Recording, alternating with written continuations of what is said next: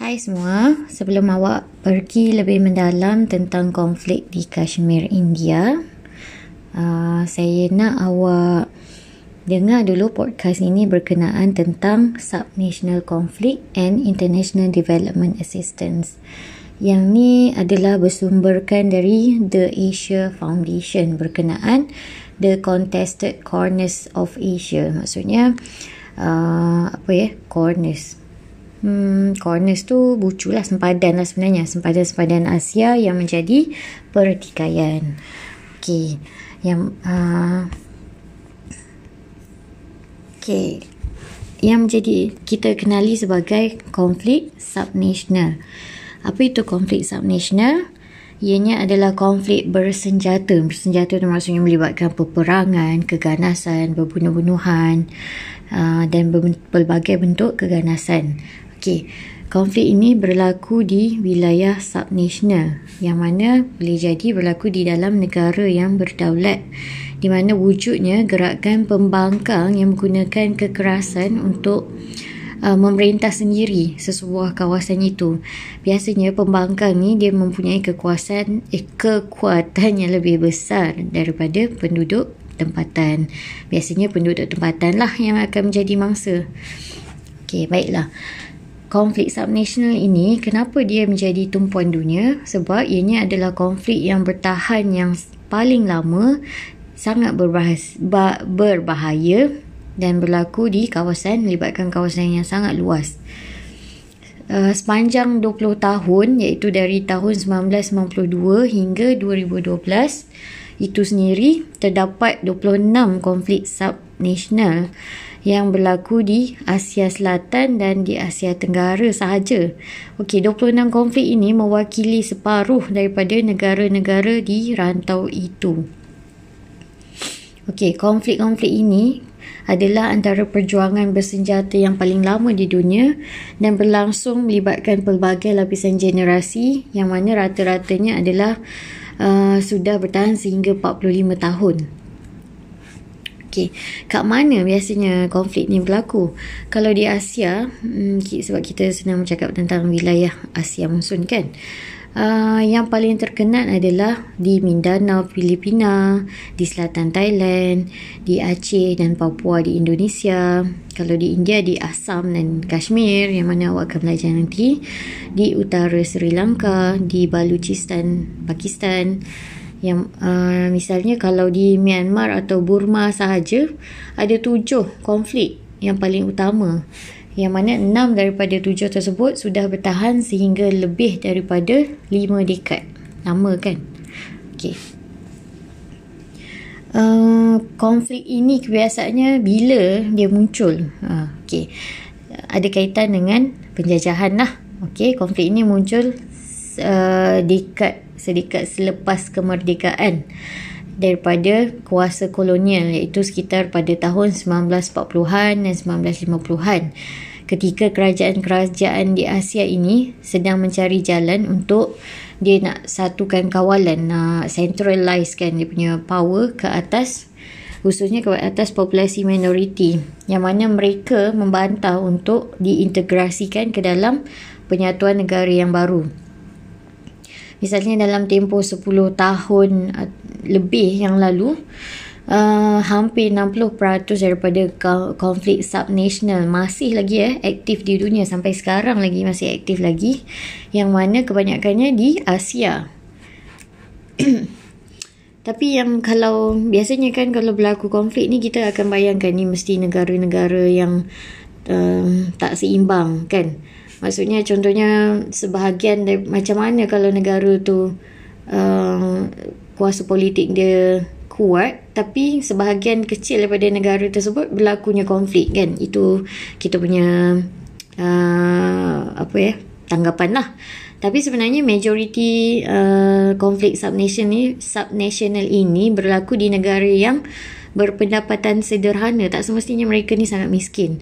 Manakala kerajaan mereka juga agak kuat dengan pilihan pilihan raya yang tetap serta pasukan keselamatan yang mempunyai kapasiti yang uh, besar. Okey.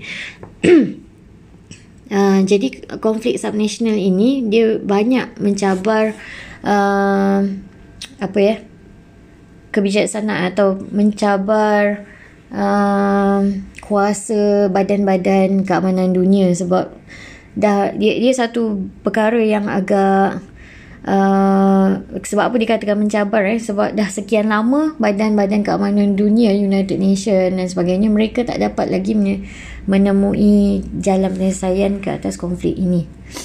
Okey. Selain itu kawasan dekat kawasan konflik itu sendiri mereka mempunyai kerajaan yang masih berfungsi. Kebiasaannya lah walaupun pihak berkuasa negara pusat mungkin agak lemah di beberapa kawasan. Selain itu terdapat juga hubungan pembangunan ekonomi dan juga maksudnya mereka masih ada berlakunya perkembangan pembangunan dan sebagainya kan.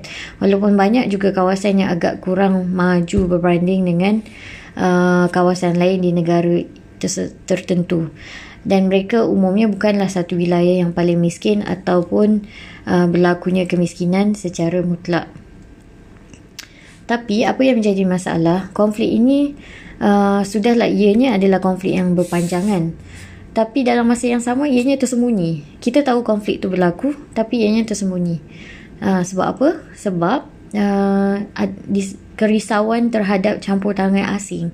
Pemerintah negara tersebut biasanya uh, dia hadkan uh, akses luaran ke kawasan konflik biasanya oleh wartawan, diplomat, kaki tangan dari agensi pembangunan antarabangsa dan juga organis- organisasi bukan kerajaan. Sebab tu kalau biasa dengar news ada beberapa orang wartawan yang pergi ke kawasan konflik ini mereka ada yang terkorban uh, ditembak dengan sengaja dan sebagainya Okay. Uh, jadi banyak kawasan konflik ini suka difahami oleh orang luar dan juga uh, ki, uh, apa campur tangan agak sukar uh, diperolehi oleh uh, apa orang-orang awam yang tinggal di kawasan konflik. Okay, tadi kan saya dah jelaskan bagaimana konflik ini tidak semestinya berlaku di uh, negara yang mempunyai uh, apa ya ekonomi yang lemah dan sebagainya kan dan selain itu konflik ini juga bukanlah tercetus disebabkan oleh uh, kapasiti kerajaan yang lemah, peningkatan ekonomi yang perlahan ataupun kemiskinan. Mal- tetapi sebenarnya faktor mencetusnya adalah disebabkan oleh uh, politik yang mana kebiasaannya melibatkan pertelagahan ataupun pergaduhan antara kerajaan ataupun pihak elit dengan kumpulan lokal yang menentang kawalan pusat uh, kan adanya berlaku tidak uh, puas hati lah uh, Okey, saya bagi contoh lah. Hmm, konflik ini boleh berlaku disebabkan oleh ada tiga bentuk lah bagaimana konflik ini berlaku. Tercetusnya konflik inilah. Okey, yang pertama sekali adalah konflik antara pentadbir dengan puak minoriti. Okey, ciri-ciri konflik ini adalah disebabkan oleh um, pemerintahan yang apa? Sekejap ya. Okey, kerajaan ni dia tak semestinya okey ciri konflik ini kerajaan ini tidak semestinya ada monopoli terhadap kawasan tu. Maksudnya tak semestinya diterima secara universal. Uh, dan dan mereka, maksudnya konflik ini berlaku kawasan tu dia menolak uh, kerajaan tu. Sebagai has, jadinya um, ini menyebabkan uh, urus takbir dekat kawasan itu jadi tidak teratur jadi kan tak terurus dan sebagainya kan. Maka persaingan yang berterusan antara pelaku konflik dengan pentadbir ni berlaku di peringkat tempatan Uh, dan pertelagahan ke atas urus takbir ini adalah disebabkan oleh pihak berkuasa pusat ni. Biasanya dia nak memperluaskan kuasa mereka. Khususnya ke kawasan konflik ni lah. Uh, ini itulah yang menyebabkan berlakunya tentangan dari puak minoriti itu. Okay, dari segi perspektif populasi minoriti itu mereka sendiri ingin. Mereka takut mereka ada rasa kerisauan terhadap uh, pemeliharaan uh, kebudayaan dan identiti tradisional mereka itu sendiri. Mereka sedang menjaga survival uh, aspek tersebut lah. Jadi sebab tu mereka menolak untuk uh, menerima bulat-bulat uh, pemerintahan kerajaan dan mereka ingin diiktiraf ataupun diintegri diintegrasikan kebudayaan serta identiti mereka ke dalam ekonomi negara dan juga sistem politik. Contohnya dalam banyak kes seperti di selatan Thailand iaitu uh, Uh, dia adalah puak minoriti Islam di Thailand serta di Aceh dan Mindanao yang mana apabila berlakunya uh, apa ya mereka panggil sebagai pencerobohan lah ya. Memang pencerobohan pun apabila kerajaan ataupun pemerintahan pusat masuk ke kawasan mereka, mereka ianya dianggap ataupun sememangnya eh, untuk banyak konteks, dalam banyak konteks eh, sebagai satu bentuk pengambil alihan tanah dan mereka juga mengalami eksploitasi buruh, pengutipan cukai yang tidak adil, uh, peminggiran budaya tempatan mereka serta pemisahan mereka uh, puak minoriti ini dengan sosial dan ekonomi sesebuah negara tersebut lah. Berlaku juga transmigrasi yang dirancang oleh pemerintah yang mana uh, kadang-kadang ada uh, setengah puak minoriti ini memang dipaksa diduduk di rantau lain ataupun masuk ke negara uh, sempadan negara lain lah misalnya puak Rohingya yang mana mereka tidak diiktiraf di negara Myanmar. Ada yang melakukan transmigrasi ke Bangladesh. Selain itu, pegawai kerajaan atau uh, pendatang biasanya mengawal perdagangan dan akses kepada sumber-sumber tempatan yang berharga dan bermas tautin di bandar-bandar yang mana kumpulan etnik ini dikecualikan. Uh, mereka tak dapat hak mereka lah. Okay. Hmm, oleh itu kebanyakan mereka meneruskan kelangsungan hidup melalui pertanian ladang. Okay. Maksudnya mereka tak mengalami uh, mobility sosial lah sebab mereka tak ada hak untuk uh, apa ya dari segi uh, kesihatan, pendidikan dan sebagainya. Okey, kadang-kadang pengalaman penghasilan, pengasingan dan peminggiran menjadi asas kepada uh, konfrontasi bersenjata antara kumpulan yang mewakili penduduk setempat dan pemerintah. Contohnya dalam kes uh, seperti Nepal, Pakistan dan uh, negara lain, uh, negara itu sebenarnya tidak mampu untuk memperluaskan uh, kuasa ke beberapa kawasan terpencil yang mana wujudnya puak minoriti inilah. Okey, seterusnya uh, sejen, uh, konflik yang seterusnya berlaku disebabkan oleh persaingan golongan elit. Golongan elit ni golongan yang biasanya dia tak minoriti, boleh jadi sama-sama majoriti ataupun mempunyai kuasa ekonomi yang sama-sama besar lah di sebuah negara itu. Uh, konflik ini berlaku disebabkan oleh uh, adanya pihak yang tidak puas hati dan berlakunya persaingan. Uh, contohnya lah ada setengah negara tu dia ada ada konflik golongan elit yang merebutkan kawasan yang adanya sumber minyak. Ha, tu contohlah. Jadi adanya persilangan kuasa politik dan perebutan sumber kekayaan di wilayah tertentu. Okey.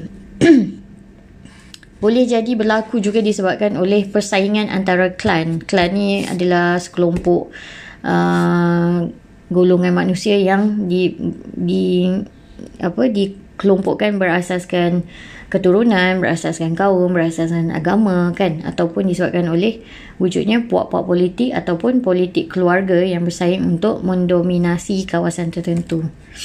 Okey. Um, Okey, ada juga banyak dalam banyak kes uh, persaingan golongan elit ni berlaku disebabkan oleh perikatan politik yang mempengaruhi keputusan pilihan ne- raya negara. Ha, nampak ya? Mungkin awak boleh lihat uh, sedikit apa yang berlaku di Malaysia. Okey, jadi um, mereka ini mempunyai kuasa yang boleh mempengaruhi dinamik politik di negara tersebut. Uh, okey. Um,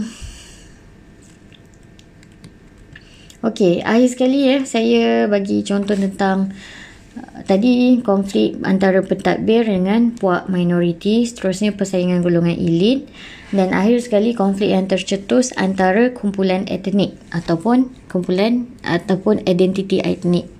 Yang mana mereka ni biasanya berlaku konflik dis, ber, yang disebabkan oleh perbeza, perbezaan pandangan agama lah. Yang mana kebiasaannya mereka melihat uh, mereka adalah lebih baik daripada um, kumpulan yang lain kumpulan etnik yang lain eh, yang mana berlaku apa perbalahan dan ke itulah. Itu itu sangat biasa eh uh, ataupun dipanggil sebagai kalau lihat eh rusuhan yang berlaku di India antara uh, kumpulan etnik yang beragama Hindu dengan kumpulan etnik yang beragama Islam ataupun kekerasan uh, antara Kristian dengan uh, orang Islam di Sulawesi Tengah dan Maluku di Indonesia.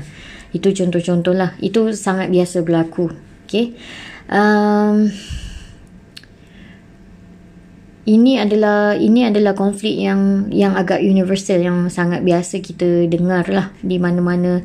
Bukan saja di negara wilayah Asia Monsun dan dia secara global ini adalah konflik yang paling biasa kan? Okey itu saja